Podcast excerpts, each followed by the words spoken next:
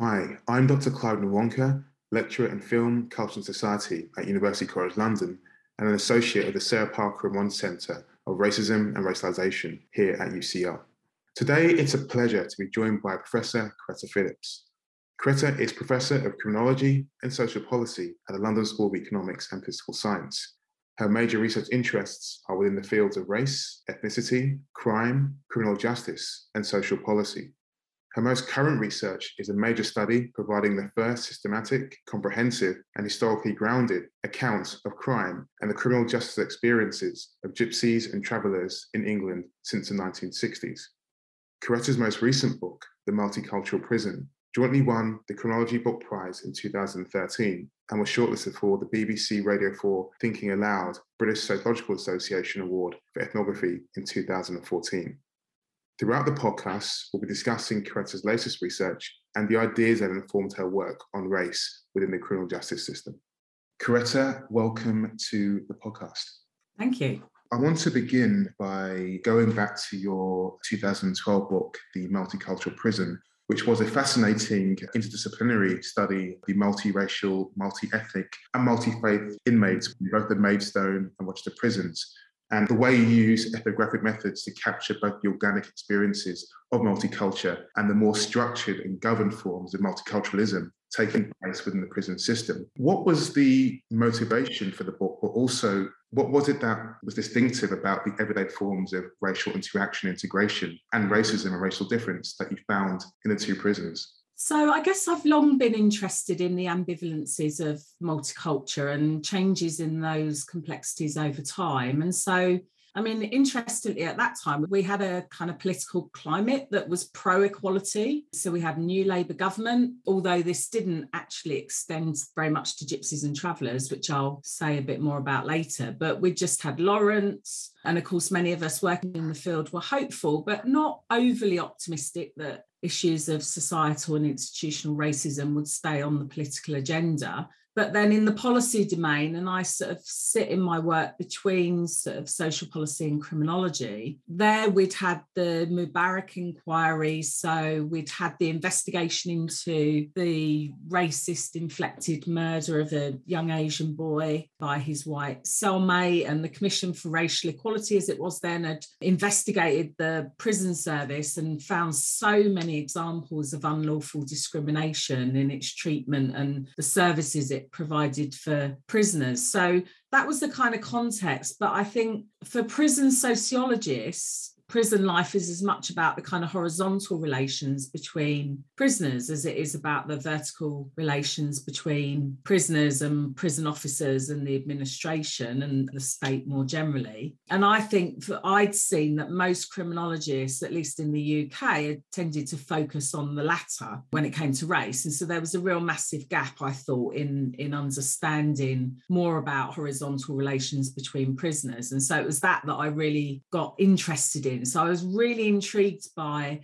you know, what happens when you bring together, under very unique and constrained conditions, you've got on the one hand white, typically working class men from kind of semi-rural area that I imagined would have little experience of multiculture, and bringing them together with a primarily black working class male prison population with, in the other direction, little experience of monoculture or of, you know, life outside the multicultural city. So I was kind of really interested in exploring in more detail how relations were managed by prisoners, what was going on kind of thing in prisoner society out of the view of prison officers. You know, when I was thinking about looking back, so that book was published 10 years ago, and I was thinking about what I was doing in 2006, round about that time period. So we were into a period of New Labour, and I was living in southeast London then, and it was a time when people were getting quite excited because it was the some of the research started was the 2006 Euros, and there was a really sort of interesting kind of personal political introspection that was going on as a result of that. So my kids at the time were at primary school, and they asked me to get them a wristband to support England. And I did it unthinkingly. And then when I bought these two wristbands that had the Union Jack on them, I was suddenly really staggered by how it hadn't had an immediate and overwhelming, you know, my reaction hadn't been one of fear and anxiety and anger. And that felt really remarkable to me, because when I was my kid's age, in 1976, both the England flag and the Union Jack was just such a really kind of symbolic of racist hatred, of violence, of exclusion. And the flag literally terrified me as a child. Mm. So at a kind of personal level, I was thinking, well, something's changed. But as ever, it's always important to understand those kinds of nuance of what has changed. And so in the prison, there was some of the kind of pretty old-fashioned racism that I'd grown up with. It was still alive and kicking in Kent, you know, the so-called Garden of England. But really, it's the Garden of White England. And that trope of the countryside is somewhere that I think still remains inaccessible to perhaps people like you and me, at least. So there was violent racism in the accounts that some men told us about their experiences of prison. You know, they talked about the use of the N-words, less positive discretion and leniency, quite heavy-handed policing of Black and Muslim prisoners, and what they often saw as biased decisions in their access to privileges and sort of more positive conditions within the prison. And then there was the more subtle kind of signs of disrespect, lack of empathy felt by some. But then there were also some minority prisoners who'd been in the prison system for a long time who said they didn't see racism in these kind of interactions between prison officers and prisoners, at least. And some people would talk about how it had been so different for them in like the 1990s than it was in the early 2000s.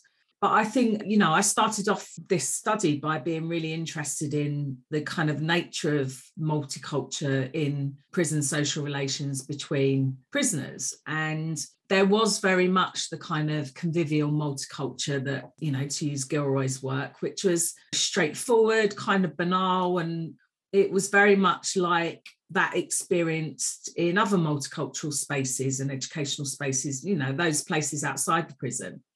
But at the same time, there was a really visceral, strained animosity from some white prisoners who felt really usurped in prison hierarchies. They resented what they saw as a cultural dominance of Black prisoners. They were unsettled by their loss of implicit superiority, and they were really angry about race equality. And now we're kind of quite familiar, I think, with, you know, talking about the so-called white working class that have been, you know, the left behind. But at that time, I mean, it wasn't that it was new, but it was interesting that that was a real feature of prison social relations. And for a lot of white prisoners, it was really straightforward. It was a kind of zero-sum game. So if you had equality for Black and Asian prisoners, that meant inequality for them. And so those kinds of tensions were really raw in the prison, and it underlines how valuable it is to have a racially mixed, ethnically mixed research team to be able to kind of pick up on some of that stuff. But that real kind of palpable sense of grievance, where they saw minority prisoners as culturally threatening, but also sometimes kind of culturally exciting. But there was that really strong view that race was being used to claim privileges in the prison, and this race card was always being played by particularly Black and Muslim prisoners, and it was unfairly stacked against white prisoners. So I think in that research, it was a really valuable lesson into looking at some of the kind of specificities of everyday life, you know. So in prison, it's often all about the food, and the sharing of food and disputes over kitchen space was a really good way of trying to understand a lot of these complicated dynamics that were going on in the prison. I mean, even listening to you now, describing your methodologies for that work, what I find is a consistent thread in your work and also in your co-written research with people like Ben Bowling and many others, is this idea of a Black criminology as a kind of paradigm for exploring the generally unexamined context of what we've now been conditioned to attribute as Black crime and the representation of Black people in the criminal justice system. It's something I certainly saw in your paper, Dear British Criminology, Where Has All the Race and Racism Gone? And what it described as the institutional whiteness of discipline. So can you talk a little about what you feel are the central tenets of a Black criminology, or I guess the more racially sensitive and exploratory criminological approaches? Yeah, so I don't know if I would necessarily locate myself as working entirely within that paradigm. So the idea of a black criminology was first coined 30 years ago by Catherine Russell in the US. And it was really intriguing to me at the time because I got my first academic job working in the US. And it was really interesting because for many of the students, so I was teaching a university in downtown Newark in New Jersey, and a lot of the students there were really unhappy about there not being any black faculty. And then there was this sort of slight discombobulation that they managed to find somebody who was black or brown, but not from the US. So I kind of was exposed to some of the kind of quite interesting dynamics of race in the university. But within the discipline, what Russell was really doing was calling out the whiteness of criminological theory in the US and the whiteness of scholars. And she was particularly critical of the kind of statement of this fact that, you know, we see one of the arguments, at least in the US context, is we see elevated rates of offending amongst African Americans.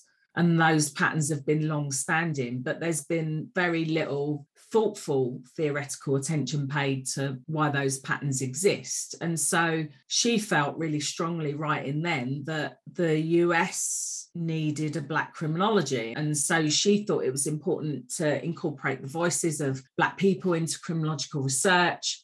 So advocating a move away from the kind of more epistemologically distant positivist research, which is really dominant, very dominant in US criminology. And her position, at least, was that in the beginning, black criminology had to be the preserve of black criminologists only, that we'd be able to draw on much more sort of holistic understandings of racialized conditions in society, and that we wouldn't operate with some of the kinds of unfounded myths and biases that other criminologists might do. But what I think over the years has been more important to me than necessarily a focus on a black criminology is the need to operationalise racism and racialisation. And I mean that in its really broadest kind of economic, political and historical sense, and really beginning long before people come into contact with the criminal justice system. So, you know, I think we kind of have to still confront how what's sometimes referred to as racial inequalities, say in education or in the labour market, you know, we understand that they're likely to have an impact on, they're going to increase people's pressure and the temptations of crime. But we shouldn't lose sight of, you know, a really simple fact that if you sent in a job application with your name, your surname, Nwonka, there's a really good chance that it will be less favourably reviewed by an employer than if you put in an application form and pretended your name was Smith. Mm. And so for me, I'm really frustrated and tired of the kind of arguments that the disproportionality we see in the criminal justice system is just about social class. You know, it's black people are there because they are of a lower social class position, and that social class position is, I think the important point is, in a sense, in many ways, it's kind of preordained if you have black or brown skin. So it doesn't make sense to think, you know, when you're looking at prison populations, say, or you're looking at patterns of stop and search, that socioeconomic deprivation is the only explanation. And I think the other thing for me is making the connections between the historical features of race in the past, but also in the present. So, you know, the kind of approach that I mentioned where you send in an application for a job, those studies that were, you know, conducted initially in the early 70s show that for some groups, those patterns just haven't changed, even though we're now in, I think the last study was done in the mid-2010s or something. And, you know, so I think for me, that has always got to be really central to understanding whenever we're looking at any kind of policy domains, whether that's, you know, the education system or the labour market or the criminal justice system, is the idea that racism can't be just bracketed away as a kind of contemporary experience. It seems far more important to me that we're able to engage with the complexity of racism and not look at it in a kind of simply binary fashion. I'm fascinated by these ideas and how these ideas become present in your 2020 article, The Pains of Racism and Economic Adversity in Young Londoners' Lives, Sketching the Contours, and how you establish these really interesting metaphorical metrics. So depth, width, breadth, looseness, tightness, all to try and define the dynamics of race and racialization as experienced by young men in London. Can you explain a bit more about how these organising frameworks capture the everyday encounters with racism as a subjective experience for young men within the spaces of multiculture in London? Yes, I think that's a kind of continuation on from this way of thinking about how we operationalise racism and as a way of the importance of kind of capturing the nuances of those processes and different forms of racism. So I think, you know, I've just been so frustrated by mainstream social science research, which has mostly, not exclusively, but mostly been conducted by white scholars who think about racism as a kind of, you know, it's present or it's absent. And I think for those of us who always are vulnerable to its tentacles, in the sense, I suppose it's, you know, we just in a really kind of obvious way recognise it's much more complex than that. So in that paper, I really wanted to try and reflect the range, both in terms of kind of breadth and depth, but to also think about the emotional register. So to think about how it's felt and embodied, to recognise it just where you see it in kind of mundane spaces and places, but also just recognising how profound it is. And so I think I wanted to try and find a way to think about the multitude of subjective reactions to racial microaggressions and violent racism and really everything in between. So I wanted to try and articulate how these processes of racialization are also intersected by economic adversity. So I thought about this and I talked about the pains of racism in prison, but this paper was kind of extending that to recognize those intersections, those pains, and how they're amplified by being economically and politically marginal when you're kind of facing the everyday grind, but facing what are kind of often insurmountable obstacles. So I like the idea of depth. You know, these metrics, if you like, they're descriptive, so they help us to think about it. So the depth is thinking about the systemic nature of oppressive racial conditions in society, blocked opportunities, and what the material burden is of constant negative perception and being read as inferior by potential employers, by teachers, police officers, or whatever. And I think certainly my sense is that that's particularly also intersected by negative racialized masculinities as well. So in that study, at least, their focus was on men. But what I also liked and feel is a kind of tricky area or a tricky thing to think about, but breadth denotes how this goes easily beyond a kind of white-black binary and speaks to the internal racializing processes that occur within and between minority ethnic communities, you know, including those who've faced majority white racism. And then I think the looseness is a way of articulating what are the blurred boundaries of that kind of sometimes internally subjective process that we go through when we've been on the receiving end and you're kind of wondering, you're trying to unpack something, an interaction that's happened or an experience that you've had, and, you know, you're having that kind of conversation with yourself, you know, was what just happened to me racist or not? That kind of lack of clarity sometimes about what's going on in those kinds of interactions.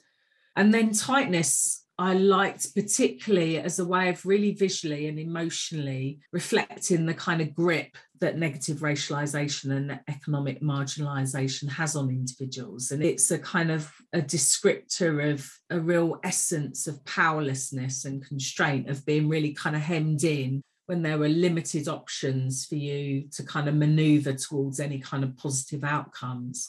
So that felt like a way of being able to get some of the granularity of racism, to be able to move away from that kind of sometimes simplistic binary. One of the points that I wanted to explore was also your most recent research, which is a course titled Realities Checked, Interpreting Stories of Crime in Gypsy and Traveller Communities, which is the first systematic and comprehensive and historically grounded account of the crime and criminal justice experiences of Gypsies and Traveller communities in England since 1960. Why was it important to approach the study in the particular context of victimisation rather than simply a quantitative study of Gypsy and Traveller communities within the criminal justice system? Yeah, so I think for me, the situation with Gypsies and Travellers, like with other groups, isn't just about the kind of representation. It's not just about a kind of statistical discussion about why there is disproportionality or overrepresentation. And for these groups, I think that, you know, typically they're positioned in political debates and they're represented in particular ways in the media and in public discourse as just simply inherently criminal. So criminality is just seen as a mark of their cultural practices. There's absolutely no empirical evidence to support that view. But for me, just as importantly, because I'm familiar with the data that the states collected looking at self-report offending, but also importantly looking at victimisation. So we have a crime survey that every year, Crime Survey of England and Wales, and every year it varies a bit, between 30 and 40,000 people are approached to talk about their experiences of crime. And so this survey is really valuable because it picks up a lot of what doesn't get reported to the police, which is most crime. But that household survey has provided us with some patterns of victimisation and offending amongst white, black and Asian groups. But we don't have anything that addresses Gypsies and Travellers' experience. So we simply don't know if they experience higher rates of victimisation than we would expect based on their representation in the general population. And I think given that there are just extreme socioeconomic, educational and health inequalities that they face, makes them, you know, one of, or if not on some indicators at least, the most disadvantaged minority ethnic group in Britain, and also a group that it seems to be acceptable to be openly racist towards. It felt like that this was a, you know, real major gap in our understanding and in our knowledge. So this mixed methods study that I'm involved in with my colleague Zoe James at the University of Plymouth and Becky Taylor at UEA, the study there is really kind of recognising, on the one hand, kind of policymakers, politicians, and even some social scientists, of course, are much more persuaded by quantitative data and attempts at broadly representative sampling. But I think given my sort of epistemological position, I think we need perhaps that quantitative data, but alongside understanding also subjective experiences and understanding treatment by the criminal justice agencies. And so to get that more detailed and that deeper analysis of what's going on, you need to hear the stories behind and those trajectories into the criminal justice system. So for me, I think it's a way of trying to connect people's individual biographies with, you know, the much broader socio-political histories in which those groups have been historically and then in the contemporary period positioned. So the study's really, I think, reflecting those elements of what I think is really valuable in coming to understand more about where a group is and its relationship with particular institutions. Yeah, indeed, because what I find particularly significant about the research is, as you mentioned, it's a mixed methodology, notably the collection of oral histories from both Gypsy and Traveller communities and individuals in prison as well. So do you see this as a kind of subversiveness even in terms of methodology? You know, it allows the Gypsy and Traveller communities to narrate and therefore define their own experience of crime and discrimination within both criminological and, I guess, sociological research as well. I mean, I think, strictly speaking, if I was going to claim disciplinary subversiveness, this would be a project of co-production, or indeed it would be one entirely spearheaded by Gypsies and Travellers. And that's not what we're doing in this study. So I think it'd be disingenuous of me to try and kind of claim that. And I think in the conception of the project, the crime survey and the specialist expertise that's needed in running a crime survey, I think, means that it's much harder for that to be fully situated within a project that might be run entirely by Gypsies and Travellers. But in the study, what we are doing is trying to recruit Gypsy and Traveller research assistants, and they in turn will recruit contract interviewers from Gypsy and Traveller communities who will do the crime survey in the field and be very much part of the kind of interpretation of the research findings, and then really importantly how they're disseminated, because of course this is really tricky terrain for groups that are vilified essentially and who are seen as criminally threatening. So, you know, we need to be really careful and really ethical in the way in which we talk about those research findings. And I think that the other thing is to recognise for those groups that are deeply suspicious of the state, and particularly the criminal justice agencies, they're often really anxious about any kind of government surveys. So we need to exercise caution in recognising that deep suspicion about the survey and the risks that it entails for communities who rarely get an opportunity to present their narrative of what's going on about their lives. One of the memories that I have when I was working, obviously, with you at LSE was the two occasions where we shared a public platform talking around race and racial research. The first one was a very public event that marked the 20 years since the 1999 Macpherson report into the murder of Stephen Lawrence and the subsequent police investigation, and the reforms that are promised within the police force, our legal systems and other spheres of public life. And the, I guess, unrealisation of some of those promises were addressed by David Lammy on the same day in that speech on the current state of policing and the criminal justice system in relation to race and the representation of Black people within it. What for you has been the primary enablers of the continuation of racism and racialisation in the criminal justice system? Have you identified any new or modified practices of racism across these two decades? So I look at it in a slightly different way, I think, and I see racism as, you know, just hugely versatile and pervasive. And so I think it's easy for it to be kind of constantly re-established in some way, in which, especially within institutions, that they maintain their kind of white dominance as a mechanism of power. So in a very obvious way, and this is one of the features, I guess, a fairly central tenet of critical race theory, that, you know, whose interest is it to reform in any kind of deep and fundamental way? I mean, certainly not the white majority who have power within the kind of political system and most of the other state institutions, and certainly within the criminal justice system. So I think it's always a tiny number that are really willing to relinquish that power on a permanent basis. And I think what you tend to see is that there will be efforts at, you know, various political moments when they might appear to be more willing to kind of relinquish that power on a permanent basis. But I think that's kind of really quite rare.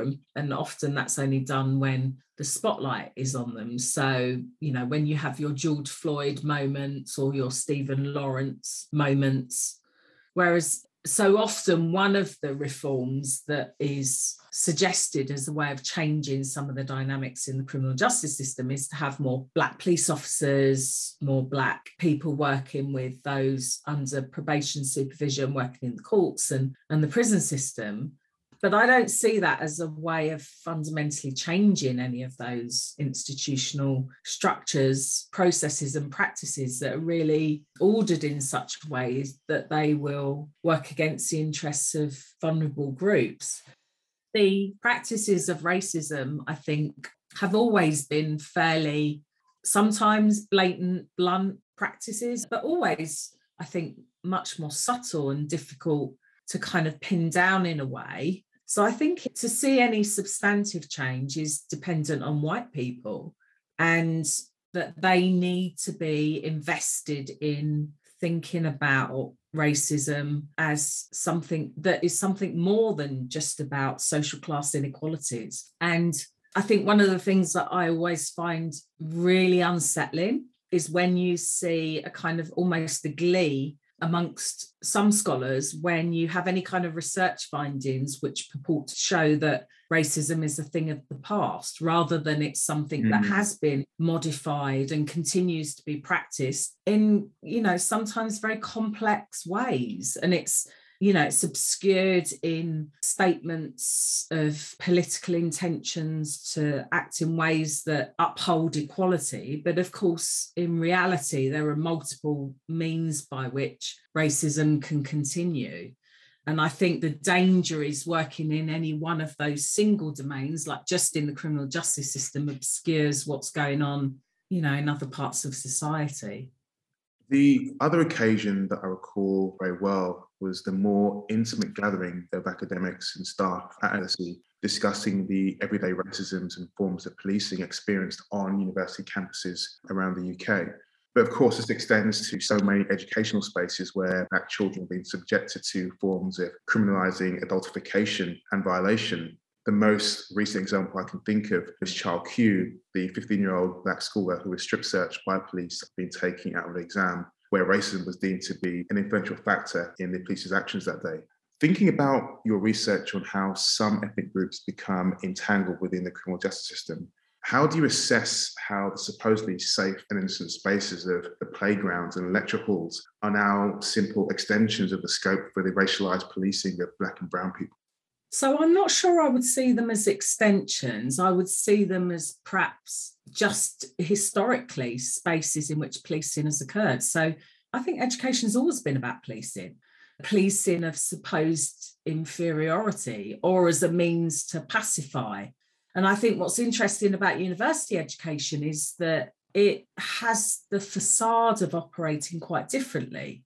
It shields itself from racism. Universities do, I think, in my mind, because they see racism as something that goes on out there, not in here. So racism is, you know, obviously it's in the actions of the police or the white working class, but it's not in the hallowed spaces of the academy. And I think for me, that makes the racism in universities all the more terrifying. The complacency and the complicity in racist practices in higher education is something that, I mean, I just find overwhelming. It makes me sad and it makes me angry. And it can also make me feel pretty hopeless because it operates so subtly, but at the same time, so pervasively, you know, in a space, in a climate where university education is seen as superior. It's not vulnerable to the lack of analytical insights that occur outside the university. You know, it's that kind of racism is seen as a preserve of people that are intellectually ignorant, whereas I just see it as a way of, you know, the university provides a kind of way to hide behind a sort of intellectualism.